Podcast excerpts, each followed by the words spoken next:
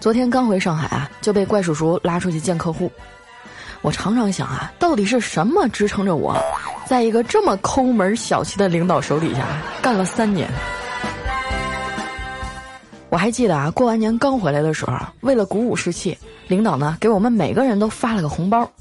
给大家伙拆开一看啊，里面只有一百块钱，而我的哈就更气人了，里面啊居然是一张怪叔叔的照片儿。这把我气的哟，转身就把照片撕了。结果上午开会的时候啊，领导高兴地说：“抽到我照片的幸运儿是谁呀？快上台来领一千块钱奖金。”当时我就懵了，摸着兜里的碎片，欲哭无泪呀。